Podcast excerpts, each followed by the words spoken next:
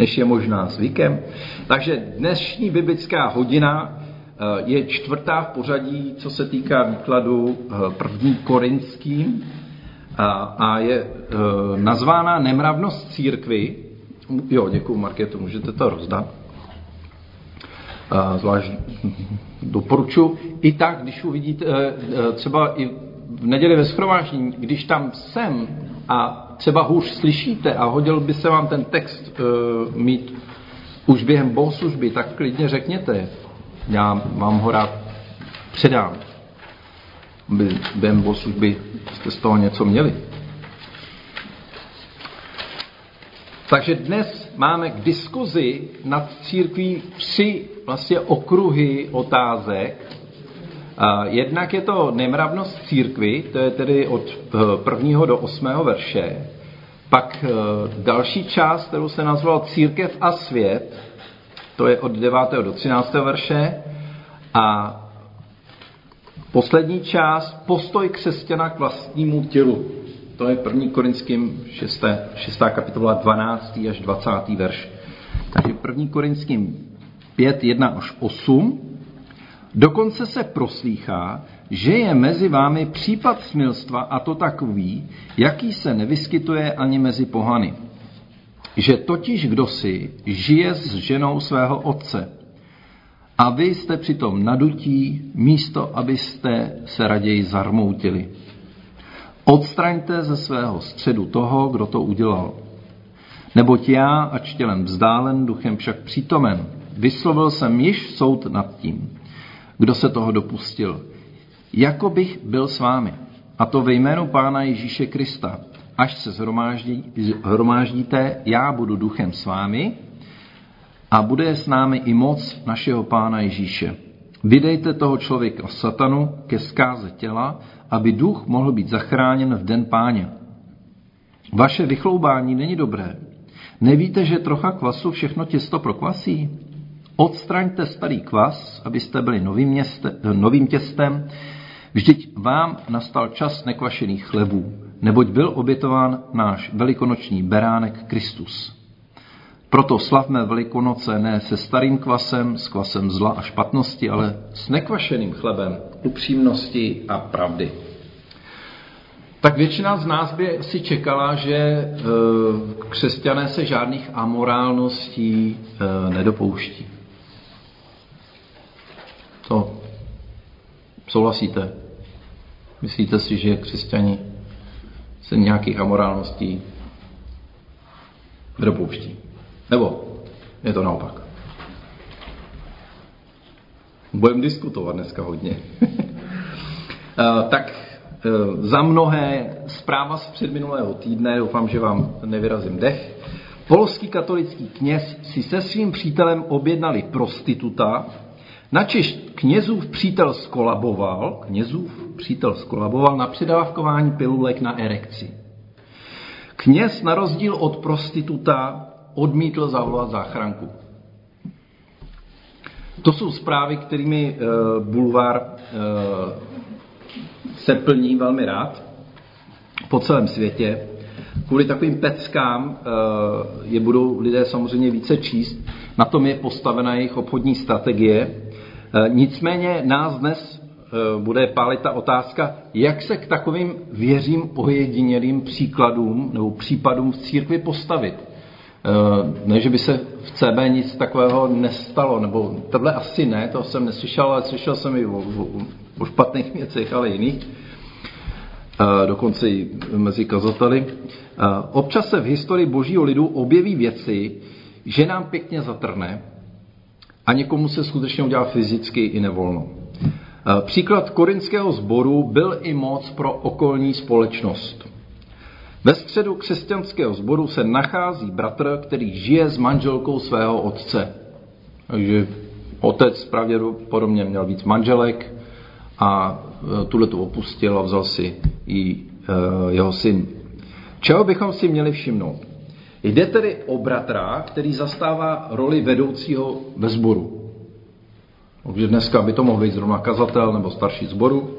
Nevíme přesně, jakou je eh, ve středu sboru. Není to žádný okrajový člen, nebo kdo se účastní zborového dění sporadicky nebo vůbec, žije v nelegálním svazku s ženou, o které se více Pavel už nezmiňuje, z čehož vyplývá, že nepůjde asi o členku církve, že není ze sboru. Pavel vidí církev jako těsto, které má být čisté, bez příměstí a kvasu. A rozdíl mezi pohany a křesťany by, by měl být zřejmý. Ne podle toho, jenom co věří. My jsme řekli, tak my věříme Pána Boha, vy nevěříte a my jsme ty správní a vy jste ty špatný. Ale také v tom, jaké mají priority, ale zejména v morálním životě, v chování by měl být ten zásadní rozdíl. Křesťan nemůže žít jako pohan, protože jeho pánem je Kristus a Kristus je pro něho nejvyšší zákon. Pavel vyzývá k odstranění kvasu, zla a špatnosti, aby těsto bylo zdravé a připravené na setkání s Kristem. Tak jenom pro vaši představu, eh, nevím, jak se obeznámení s tím, co bylo eh, za město Korint. Víte někdo, nebyl jste náhodou někdo v Korintu se podívat? V Řecku? Pamatuješ, jak to tam vypadalo v Korintu? No, tak my jsme nebyli vevnitř, protože to bylo jakoby obehnaný takovým jakýmsi plotem a byly tam jako vykopávky, no. Takový, je to velice blízko Aten. Mm-hmm. A pak byl Akrokorint, a, nebo jo, Akrokorint. A to byl takový vysokánský kopec, kde byly taky nějaký, já nevím, nebo jo. já jsem tam až nahoru se nevyškral. No. Jo, jo. Co je zajímavé na tom Korintu, vlastně na tom vrcholu, eh, tomu vévodil eh, chrám zasvěcený, eh, zasvěcený bohyni lásky Afrodité, která podle historických pramenů měla, měl, ten chrám měl kolem tisíce chrámových kněžek, prostitutek. Město bylo bohaté, a to velmi bohaté, plné luxusu, pramenící z výhodného obchodu, z poplatku za zboží, které muselo být připravováno mezi Korinským a Sáronským eh, zálivem. Takže když si představíte, tak ten vlastně peloponovský eh, poloostrov spojený s pevninou vlastně je přes tuhle tu užinu. A tady jsou vlastně dva zálivy proti sobě. Jo? Ten korinský a eh, sáronský. A protože tam nebyl žádný průplav, který tam chtěli vybudovat, který už tam teda myslím, že je teď, používá se, tak v té době museli všechno vyložit, převíst na druhou stranu a tam zase naložit. A z toho samozřejmě bylo spoustu, spoustu peněz. V obou zálivech měli, mělo město své přístavy, kde kotvali válečné a obchodní lodě a uzavíraly se zde velmi výnosné obchody. Skutečně tenkrát to bychom dneska řekli v miliardách, jo? že to prostě byly obchody, které se, eh, který, nebo aspoň ve 100 milionech. Korint, Korint měl vlastní kolonie, o které soupeřil právě s Aténami a Spartou, byl známý drahým životním stylem, který si nemohl jen tak kdokoliv dopřát, že to skutečně bylo město, ve kterém nemůže žít jen tak každý. To se říkalo, to dokonce bylo v nějakém úsloví, že to je město, kde nemůže žít každý. A sice bylo za své odboje proti Římu v roce 146 před Kristem srovnáno se zemí, ale o sto let později ho obnovil Gaius Julius Caesar a přestěhovali se sem Římané, Řekové a Židé. A tady už vidíme, na co vlastně poštol Pavel navazoval. Byli tady Židé, obchodníci a nadále bylo známo pro své bohatství, avšak také pro svoji rozmařilost, nemorálnost, skaženost. Církev v takovém městě byla vystavená vlivům, které ohrožovaly duchovní život křesťanů.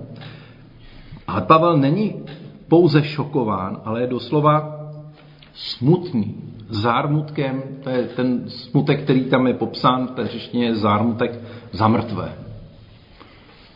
Jsou v tom silné emoce, je šokován mírou hříchu, ale zejména teda tolerancí e, korinských, není zaskočen, ale navrhuje řešení. Vydat ho satanu znamená exkomunikaci z církve, předat ho světu, který je doménou satana, tedy, nenechat toho člověka dál v pocitu bezpečí, že je všechno v pořádku. To ale neznamená konec styku s tímto člověkem. Je mu dáno najevo, že přešel čáru tedy hranici e, života s Bohem. A pro Boha i církev je duchovně mrtvý. Ale přesto může najít cestu zpět k Bohu v pokání. Co si můžeme odníst teda z, toho, e, z téhle první části? Bez vytyčování jasných hranic mezi tím, co je pohanské a křesťanské, církev zaniká. Prostě se rozpouští ve světě. Kázeň je v prvé řadě soustředěna dovnitř církve, do božího lidu. Církev má být dobrým kvasem a ovlivňovat svět a dávat si velký pozor, aby kvas hříchů, špatnosti a zla neovlivňoval uvnitř církev. Zavírat oči před přestupky se může jevit jako laskavost vůči hříšníkovi, na místě ale zármutek nad mrtvým. Existuje jen malý okamžik, než se zlo rozšíří. Chvíle, kdy musí být odstraněn jed, vytržen plevel, nebo než se nákaza rozšíří, prostě je krátká doba. Někdy velmi krátká. Kázeň není pomsta, ale řešení vedoucí k nápravě a uzdravení společenství. O to jde. Uzdravit to společenství, říct jasně, tady je ta mez. Všichni všelijak klesáme a řešíme. Nejde o to, že bychom se povyšovali nebo se hráli na soudce, ale rozdíl je v pokání, v krocích vedoucích k nápravě. Že teda ano, přiznávám, že jsem zřešil a chci to nějak napravit. Jsem třeba nějakou dobu v kázní, ale přijímám tu disciplínu. Ta druhá část, které bych se věnoval, je církev a svět. Je to 1. Korinským 5, 9 až 13. Napsal jsem vám v listě, abyste neměli nic společného se smilníky, ale nemyslel jsem tím, ute, eh, tím všecky smilníky tohoto světa, nebo lakomce, lupiče a modláře, protože to byste museli ze světa utéci. Měl jsem však na mysli, abyste se nestýkali s tím, kdo si sice říká bratr, ale přitom je smilník, nebo lakomec, nebo modlář, nebo utrhač, nebo opělec, nebo lupič. S takovými ani nejeste. Proč bych měl soudit ty, kteří jsou mimo nás? Nemáte soudit ty, kdo jsou z nás? Kdo jsou mimo nás, ty bude soudit Bůh. Odstraňte toho zlého ze svého středu. Církev se nenachází mimo svět. Jo, ta, a teď, když si vezmeme ten korinský sbor, tak opravdu uprostřed jako hříšního města.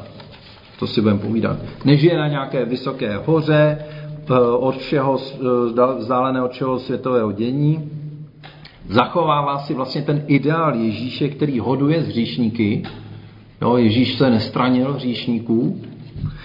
E, nejedná jako oni, ale žije s nimi ve styku. To je ten zásadní třeba rozdíl, který vidíme e, církev třeba před 50 lety a dnes. Chceme být součástí tohoto světa, ale nechceme být ze světa. Chceme být tak vlastně mít otevřený ty dveře a ty brány, tak aby mohli lidi přicházet. Kristovo tělo, církev má být světlo, sůl mezi pohanskými pronárody. Historicky církev o to usilovala, když se na to podíváme, a měla představu, že by mohlo dojít k splynutí Božího království a království tohoto světa. A víte, kdy tomu mělo dojít? Kdy vlastně jako církev uvěřila tady téhletý představě. Když vlastně se stalo křesťanství náboženstvím Říma. Jo? Vlastně učinili císaře jako toho, kdo bude garantem toho, že se bude to boží království šířit. Což samozřejmě my zpětně vidíme jako uh, velký problém, protože vlastně k tomu nikdy nedošlo nejde spojit prostě e, chrám a oltář. Císař měl být posvěceným králem, který, bude, který eh, vládne nad světskými záležitostmi lidstva a papež měl nad těmi duchovními, respektive koncily tenkrát ještě. Je to doba, kdy se šíří i druhý extrém, když vlastně tohle křesťani viděli, tohle spojení vlastně jako Eh, toho církevního vedení s císařem a s, vlastně s byrokracií, když to řeknu, nebo s těmi, co vládli, tak odpověď bylo mnižství. Jo, to byl druhý extrém. První mnich, pouštní otec Antonín, žil na přelomu 3. a 4. století, to si vzpomenete, takže ve 4. století právě e, přijal Konstantin e, to, že, že teda křesťanství bude jako hlavní náboženství. E, Antonín žil v Tébách, v Egyptě, neměl rád ariánství, které nakonec vedlo k posvěcení světské moci králi, králů a císařů. On si to nezdá, ale vlastně právě to ariánství mělo eh, tohleto, že věřili tomu, že vlastně jako, že, že to je odraz, ten císař je vlastně odraz toho Krista, který vládne. Anglii pak později došlo dokonce ke spojení obou rolí krále a pozemské hlavy církve. Víte, že do dneška vlastně hlavou církve anglikánské je král nebo královna. Je to cesta, kterou církev bratrská od jak živa odmítala. Ale je tu otázka, jak má církev žít tedy ve světě. Pavel říká, to byste museli ze světa utéci. Bylo by to řešením, kdyby jsme utekli, uzavřeli se úplně do toho nějakého geta. Sám nezakazuje styk křesťanů s pohany. Víme, že se s nimi často dával do řeči, vidíme ho eh, jednou, jak prodává stany na tržišti, rozmlouvá s pohany, nebo v agoře s filozofy, eh, u řeky dokonce se ženami, Mohl by pohany ještě rozlišit na ty morální a nemorální. My jsme si řekli, tak, že s těma morálníma by se mohl stýkat eh, a s těmi druhými ani nejíst. Ale z toho, co Pavel píše, není třeba se vyhýbat styku ani s lakomci, lupiči a modláři. To tam neříká. Vyhněte se těmhle těm lidem. Ale eh, varuje předtím, aby žije někdo zřejmě nemorálně a prohlašuje o sobě, že je Kristův, že je křesťan, s takovým ani nejeste, říká. Pak zazní ta věta, proč bych měl soudit ty, kdo jsou mimo nás? Nemáme soudit ty, kdo jsou z nás? Kdo jsou mimo nás, ty bude soudit Bůh. Jinými slovy, církev není povolána k tomu, aby soudila svět. Svět bude soudit Bůh. A pokud jde o morálku, má se soustředit dovnitř a usilovat o svatost. A dodává, odstraňte toho zlého ze svého středu. Tak poslední část, protože nám čas e, letí, postoj křesťana k vlastnímu tělu. Všechno je mi dovoleno od 12. verše čtu, v 6. kapitole, ale ne všechno mi prospívá. Všechno je mi dovoleno, ano, ale ničím se nedám zotročit. Jídlo je pro žaludek, žaludek pro jídlo, Bůh však jednou učiní konec obojímu. Tělo však není pro smilstvo, nýbrž pro pána a pán pro tělo. Bůh, který vzkřísil pána, vzkřísí svou mocí i nás. Nevíte, že vaše těla jsou údy Kristovými? Máme tedy z údu Kristových činit údy nevěstky? Rozhodně ne. Což nevíte, že, se, eh, že kdo se odá nevěstce, je s ním jedno tělo? Je přece řečeno, budou ti dva jedno tělo. Kdo se odá pánu, je s ním jeden duch. Varujte se smilstva. Žádný jiný hřích, který by se člověk dopustil, netýká se jeho těla. Kdo se však dopouští smilstva, řeší proti vlastnímu tělu. Či snad nevíte, že vaše tělo je chrámem Ducha Svatého, který ve vás přebývá a jež máte od Boha? Nepatříte sami sobě, bylo za vás zaplaceno výkupné, proto svým tělem oslavujte Boha. Tak eh, mezi řeky a křesťanů, eh, křesťanů z pohanů, eh, zvláště, a to se dostávám tou odpověď, jako kde se to vzalo, že ty sexuální říchy jsou tolik jako zvýraznění, je vlastně vliv gnoze, že se šířil dualismus těla a duše že tělo je prostě něco špatného, zlého, nepřístojného se svými pudy a špínou vlastně, že jo, hygien a tak dále. Zatímco ta duše je krásná a čistá. Bylo zvykem říkat, tělo to je hrobka. Epiktétos, který teda uh, byl stoik, jsem chudá duše spoutaná do mrtvoly. Tak popisuje tu svoji duši v tom těle. Že ta, to tělo vlastně, který máme, to je mrtvola, ta naše duše je krásná, čistá. Tělo bylo věc, na které nezáleželo a nezřídka to vedlo k přijetí jednoho z těch dvou postojů.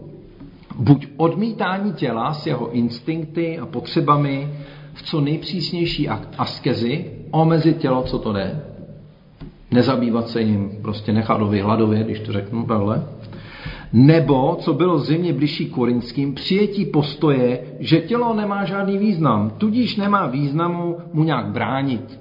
Stejně zanikne a pak se duše osvobodí. Toto pojetí ale naráželo na doktrínu křesťanské svobody, kterou Pavel kázal. Je-li křesťanský člověk nejsvobodnější ze všech lidí, může se svým tělem nakládat, jak chce, nebo ne? Teď je otázka. Můžeme nakládat se svým tělem, jak chceme, anebo ne?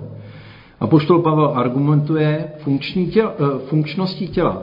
Žaludek je stvořen pro jídlo, jídlo pro žaludek. Jídlo a žaludek přirozeně a nevyhnutelně patří k sobě. Stejným způsobem je tělo stvořeno se svými instinkty. Sexualita má svůj účel. Není na ní nic špatného, pokud se užívá pro účely, pro které byla stvořena. Sex je ale stvořen pro, stvor, pro manželství, pro vztah muže a ženy, aby ti dva byli jedno tělo. Tělo je stvořeno jako nástroj činění dobra, to už se dostáváme, jak to apoštol Pavel vysvětluje, je tedy nástrojem, který duch boží skrze nás používá, jak mu samozřejmě dovolíme, pro své dílo. Tělo náleží Kristu a je tedy posvátné, takže naše těla nejsou naše, ale jsou Kristovi. Eh, mé tělo i tělo mého blížního, když vidím tedy tělo svého blížního nebo své blížní, tak pořád je to tělo, které patří Bohu. Tudíž nemůžeme své volně s ním zacházet, jak chceme. Ani s vlastním tělem, ani s tělem svého blížního. Korinčtí křesťané si mysleli, že tělo je pro sex a proto koupit si sex, tedy prostitutku, pro tělo je jako koupit si jídlo pro žaludek. Tak to chápali prostě. Tělo potřebuje sex, to. pak to koupíme a bude.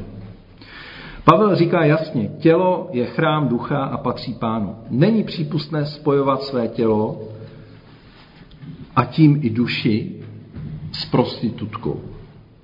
Utíkejte před smilstvem. Tam je opravdu ten eh, důraz na to, ten útěk před tím, dřív než vůbec, jako by k tomu mělo dojít.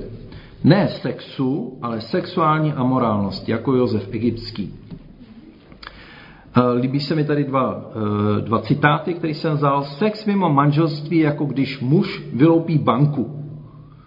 Něco získá, ale není to jeho a jednoho dne za to zaplatí. Sex v manželství, jako když člověk vloží peníze do banky, v ní je bezpečí, jistota a on bude vybírat dividendy. To říká Lears tady. A uh, Harry uh, Ironside říká, oslavujte Boha ve svém těle a duchovní stránka se o, o sebe postará. Takže to je vlastně to tělo, které má sloužit chvále, ke službě a tak. A uh, tím, že žijeme s Bohem, tak vlastně se to postará i o to, o to tělo.